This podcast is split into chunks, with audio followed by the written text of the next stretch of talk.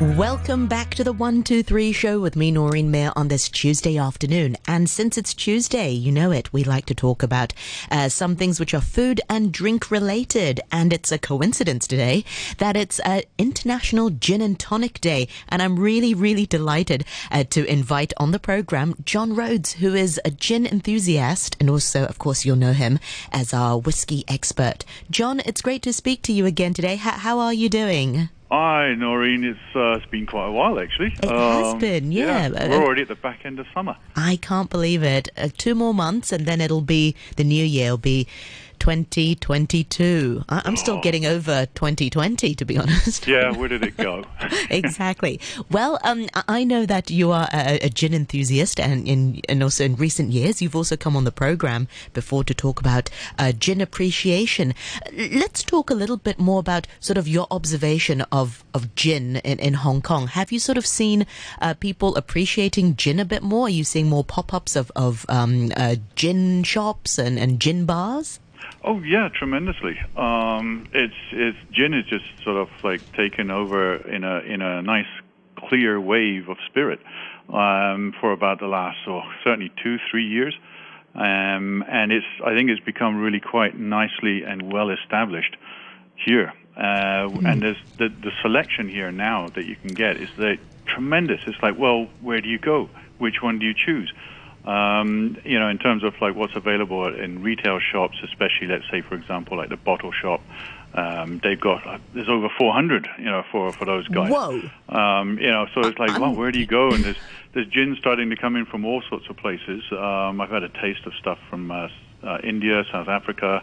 Um, so it's, yeah, there's some interesting gins out there. Yeah, I'm, I'm nodding like mad here because I think before, I think Hendrick's was like the fancy gin, but now, nowadays, the, I, I couldn't even name you the, the, the types of fancy gin, but they're infused with all sorts of different fruits, different flavors. Grapefruit gin, I think I've seen. I think I've seen uh, lychee gin before as well. They're just all sorts of different flavors uh, infused uh, in, in the gin. What sorts of interesting gin have you uh, come across in, in your years? Oh, in my years, well, oh, loads, loads, Too loads. I mean, to me, gin and tonic day is like pretty much every day, uh, you know, unless it's a whiskey day, in which case, well, yeah.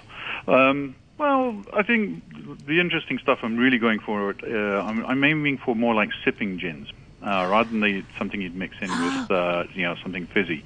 Um, Explain yeah. to our listeners. So yeah, because usually gin we'd usually mix it with, with tonic or something, but now you can kind of sip it like like whiskey. You'd have it as a as a nightcap or you know before bed or before meal. Explain that. Con- is it quite concentrated or how, how does it work? It's not. gin? It's um, I would say sipping gins tend to be less.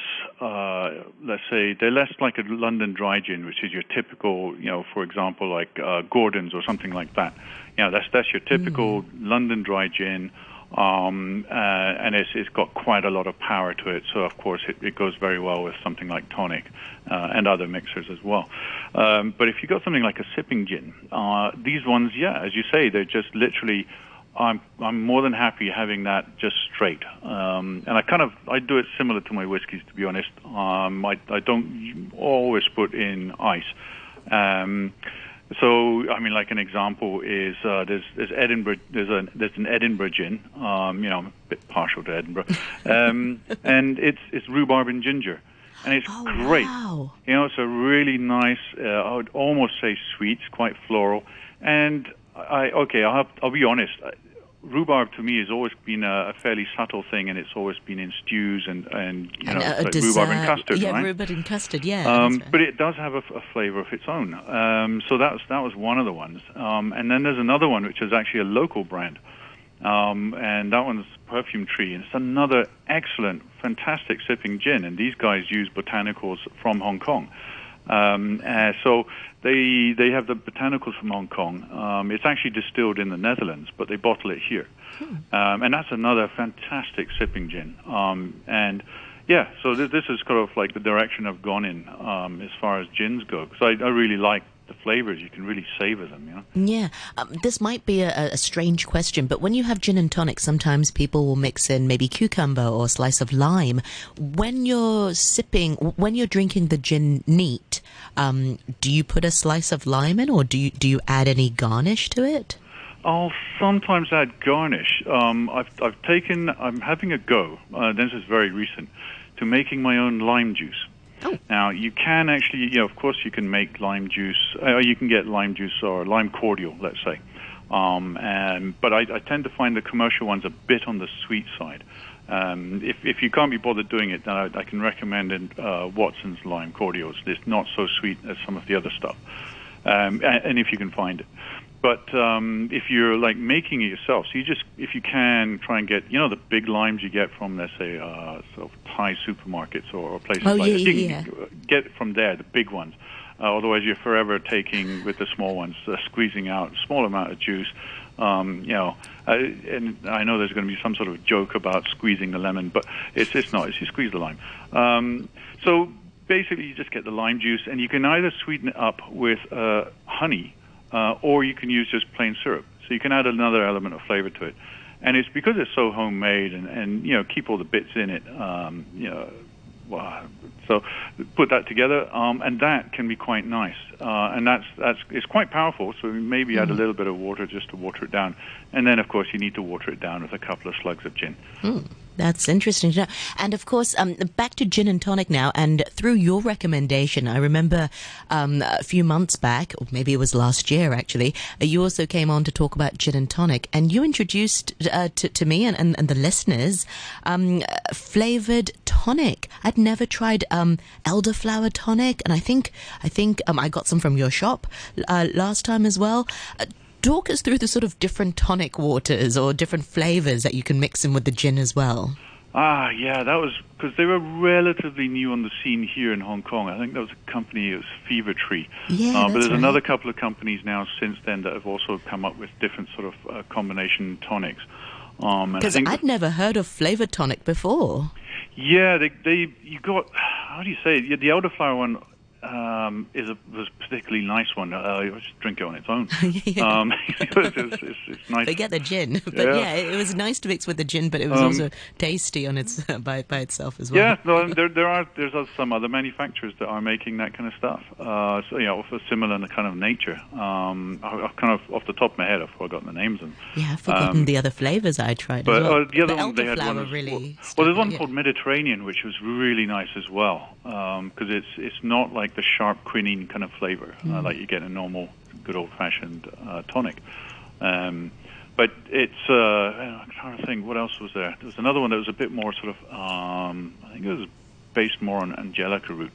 Um, and the perfume tree has a lot of, you know, that gin has got a lot of angelica root in it, so that would uh, sort of enhance the angelica side of things. Um, but yeah, so that's that's uh, you just go looking on the shelves basically. Yeah, the different ones, and of course they enhance the. The, the, various flavors of gin. Well, you know, if the gin itself has flavor, mixing flavored tonic water is, you know, you, you feel a bit like a, a, a bartender, sort of making a cocktail. Um, my final question uh, to, to you today, uh, John, is really about gin pairing. Um, gin is a kind of um, drink that I, I think people have it during, you know, meals or, you know, when they have um, seafood or, I don't know, lunch or dinner. Um, have you sort of come across some interesting pairing? Yeah, I mean, I you know I like playing around with that. Um, so one of the ones that I could definitely sort of uh, recommend, uh, and this is, again is to go with a sipping gin. It's really like a canapé. So if you've got friends around, you can have a canapé, right? So one of them is um, get some sliced avocado, uh, put onto a cream cracker, um, and a little bit of sliced Parma ham. Uh, uh, try and get one that's not too too salty. Uh, and then you, a little bit of, uh, well, a few drops of mango balsamic vin- uh, vinegar. Um, and you get a nice little combination going on there. Wow. You get a little bit I of zestiness from the yeah, yeah. Um, I mean, you can also sort of like lump on a bit of uh, cream cheese as well if you want to bulk it up a bit. Um, but I, I tend to put just a tiny layer on just to sort of like hold the, you know, hold the avocado in place. Yeah, wow, that's that's that's tasty. Um, do you find gin tonic also goes well with seafood or red meat? Um, what's your experience? Mm, red meat, I think I've kind of found it as a challenge, but I'm, I'm willing to have anyone who's listening out there um, to correct me on that. Uh, I find that a little bit more difficult, especially things like pork, because it's quite salty and quite pungent. yeah. Whereas with beef, it's more subtle. Um, so I think you probably could do. And if you did do it with beef, I'd do it as a, um, let's say, a tartare. Um, and that would go quite nicely because you get the richness of the beef uh, quite nicely to sort of like mix with the sharpness of the alcohol, and, and that can be quite nice. Yeah, I, I can sort of see it going well with uh, sushi as well. Um, you know, it's Tuesday today, so we'll be chatting with Andrew Dembina after you, just just after the news, and he is a big gin and tonic fan. So I'll, I'll be sure to ask him Ooh, what should, he uh, yeah, yeah, what he should have a pairs what he pairs his uh, gin and tonic with. Was uh, out of curiosity, um, when's the best time for people to drink gin? Is it a a before dinner gin a, a drink, or is it sort of a during dinner drink, or is it sort of a nightcap? I mean, what's your preference? Yes. All of the above. yeah. Um, my preference, oh, I think my preference is, I mean, I'm still kind of old-fashioned. I, I like a gin-based bloody, uh, a Bloody Mary, basically. Oh, Um, I've yeah. never, uh, I've never tried a gin-based Bloody Mary. Oh right, yeah. Usually I mean that's that's, a complete meal. I mean it's a perfect sundowner sort of thing. You know, it's like an aperitif. Um, yeah, if you get a nice big sort of prawn, uh, nice lump of celery, and uh, if you get some, oh, oh, to be honest, I think the best tomato juice I've come across um, is from Marks and Spencers. um, because it's it's got all the, the flavors and everything, uh, and it's not it's already a little bit salty, so you, you don't need to go too heavy on the salt. You just add a little bit maybe pepper and, a, Mm. and things like that. Um, yeah, so that's that's the other one. Very interesting. Well, we shall be giving this a crack, and today is International Gin and Tonic Day. So, what better way to celebrate than to, if you want to, have a have a gin and tonic or two today? Well, John, thank you so much for your time this afternoon. Remind our listeners once again if we want to find out about you and your work. Have you got a website? Are you on social media?